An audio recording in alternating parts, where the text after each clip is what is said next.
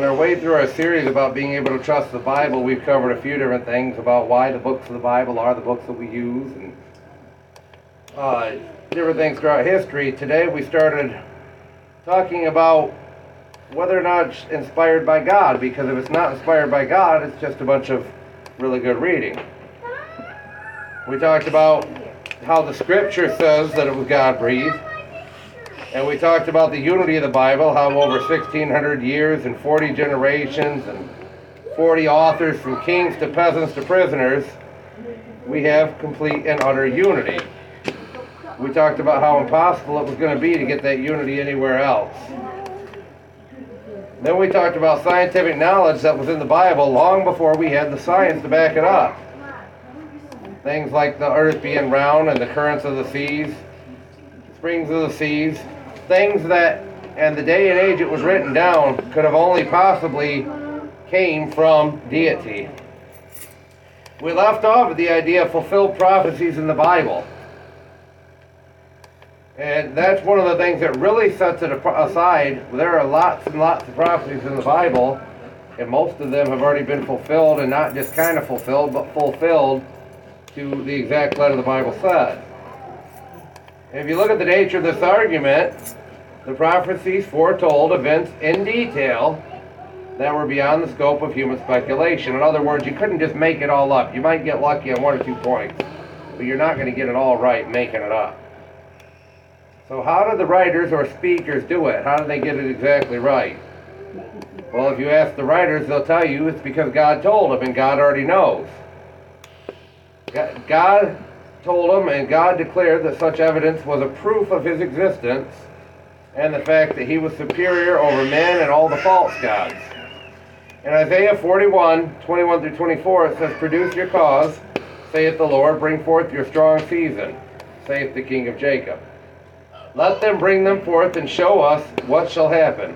Let them show the former things, what they be, that we may consider them, and know the latter end of them, or declare us things for to come. Show the things that are to come hereafter, that we may know that ye are gods.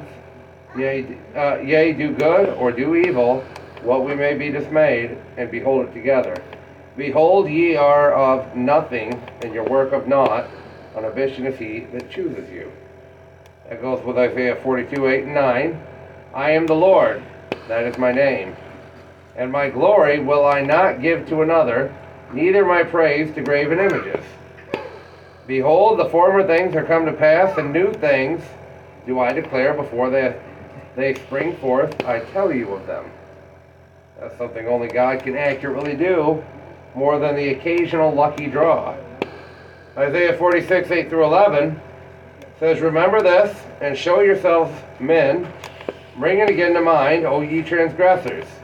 Remember the former things of old, for I am God, and there is none else, I am God, and there is none like me, declaring the end from the beginning, and from ancient times the things that are not yet done, saying, My counsel shall stand, and I will do all my pleasure. Calling a ravenous bird from the east, the men that executeth my counsel from a far country, yea, I have spoken of it. I will also bring it to pass. I have purposed it. I will also do it. And there are many other examples of scriptures on grander and lesser scales where the Bible says this is how it's going to happen, and lo and behold, that's exactly how it goes down. Uh, just a few examples. You've got the fall of Babylon, written 200 years before it occurred, Isaiah 13, 17 through 22. Behold, I will stir up the Medes against them, which shall not regard silver, and as for gold, they shall not delight in it. Their bowls also shall dash the young men to pieces, and they shall have no pity on the fruit of the womb.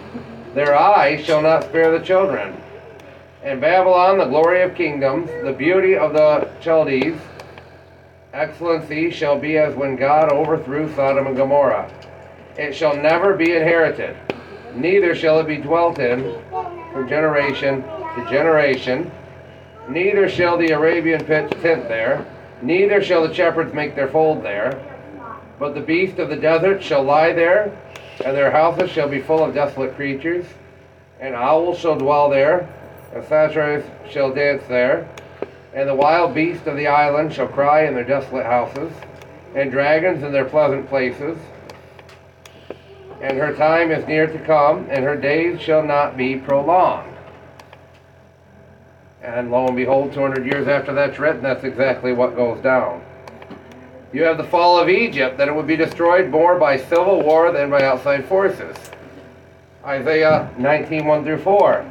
The burden of Egypt, behold, the Lord rideth upon a swift cloud, and shall come into Egypt, and the idols of Egypt shall be moved at his presence.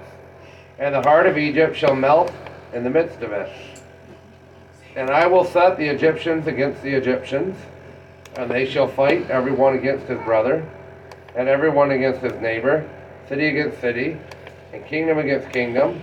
And the spirit of Egypt shall fail in the midst thereof, and I will destroy the counsel thereof. And they shall seek to the idols, and to the charmers, and to them that have familiar spirits, and to the wizards. And the Egyptians will I give over into the hand of the cruel Lord, and a fierce king shall rule over them, saith the Lord, the Lord of hosts. And again, exactly as it is said by the Lord, that's how it goes down. You had the fall of Nineveh with its desolation. Zephaniah 2, 13 through 15. And he will stretch out his hand against the north and destroy Assyria, and will make Nineveh a desolation, a dry, and dry like a wilderness. And flocks shall lie down in the midst of her, and the beast of the nations, both the cormorant and the and the bittern shall lodge in the upper lintels of it. Their voice shall sing in the windows, desolation shall be in the thresholds, for he shall uncover the cedar work this is the rejoicing city that dwelt carelessly and said in her heart, I am, and there is none besides me. How would she become desolate, uh, a desolation, a place for beasts to lie down, and every one that passes by her shall hiss and wag his head. Just like, again, the fall of Tyre, with its becoming a place for spreading of nests in Ezekiel 26, 1 through 5. And it came to pass in the eleventh year and the first day of the month that the word of the Lord came unto me, saying, The Son of Man, because that Tyrus hath said against Jerusalem, Aha, she is broken. That was the gates of the people. She is turned unto me. I shall replenish now. She is laid waste. Therefore, thus saith the Lord God, Behold, I am against thee, O Tyrus, and I will cause many nations to come up against thee, and the sea causeth his waves to come up and they shall destroy the walls of Tyrus and break down her towers. I will also scrape her dust from her and make her like the tops of a rock. It shall be a place for the spreading of nets in the midst of the sea. For I have spoken it, saith the Lord God, and it shall become a spoil to the nations. And there are many other prophecies along the way that weren't quite, this nation is going to have a big problem, like the prophecies concerning Christ. Luke 24, 44 through 45. And he said unto them, These are the words which I speak unto you while I was yet with you, that all things must be fulfilled which were written in the law of Moses, and in the prophecies, and in the Psalms concerning me. Then opened he their understanding that they might understand the Scriptures.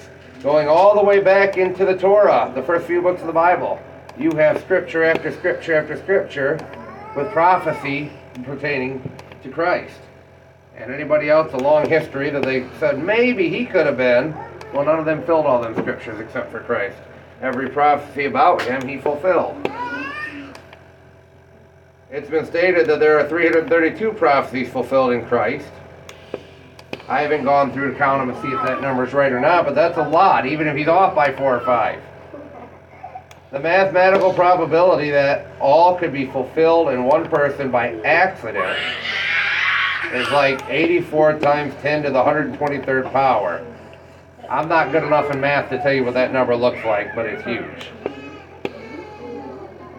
And that's just one of many things that can be used to say, okay, there's got to be something extra special about our scriptures, above and beyond the fact that it's a really good read. There are prophecies by Christ, such as the destruction of Jerusalem, in Matthew 24, 13, Luke, Mark 13, Luke 21. He said it was going to happen, and in 70 AD it did. Rome came in and destroyed Jerusalem. The study that we're doing here barely touches the hem of the garment. We could probably do weeks and weeks and weeks of studies on why Scripture must be divine. There have been volumes written on the subject, but the idea today was just to kind of summarize some of the evidence so we have a little bit of more fuel than we had before. The unity of the Bible in and of itself is enough to at least make somebody scratch their head.